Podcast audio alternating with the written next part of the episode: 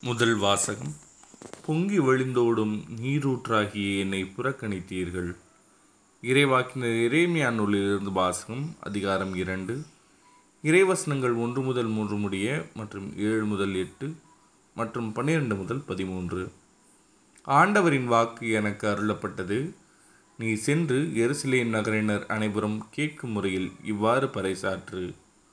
ஆண்டவர் கூறுவது இதுவே உன் இளமையின் அன்பையும் மணமகளுக்குரிய காதலையும் விதைக்கப்படாத பாலை நிலத்தில் நீ என்னை எவ்வாறு பின்பற்றினாய் என்பதையும் நான் நினைவு கூறுகிறேன் இஸ்ரேல் ஆண்டவருக்கு அர்ப்பணிக்கப்பட்டது அவரது அறுவடையின் முதற்கனியாய் இருந்தது.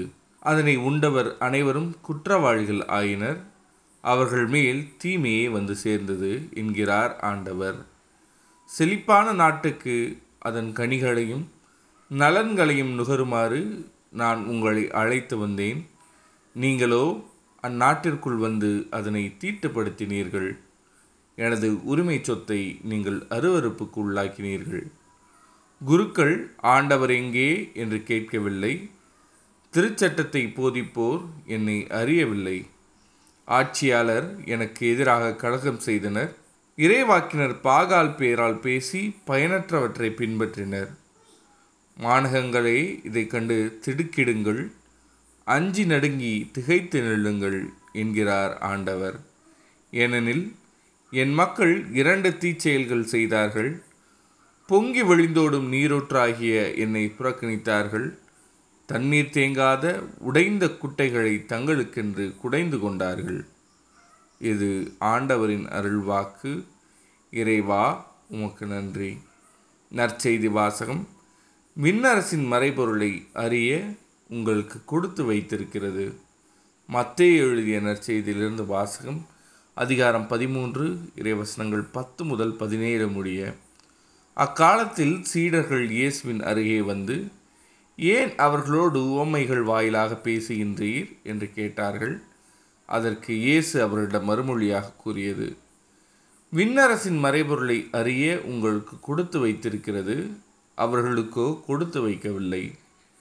உள்ளவருக்கு கொடுக்கப்படும் அவர் நிறைவாக பெறுவார் மாறாக இல்லாதவரிடமிருந்து உள்ளதும் எடுக்கப்படும்.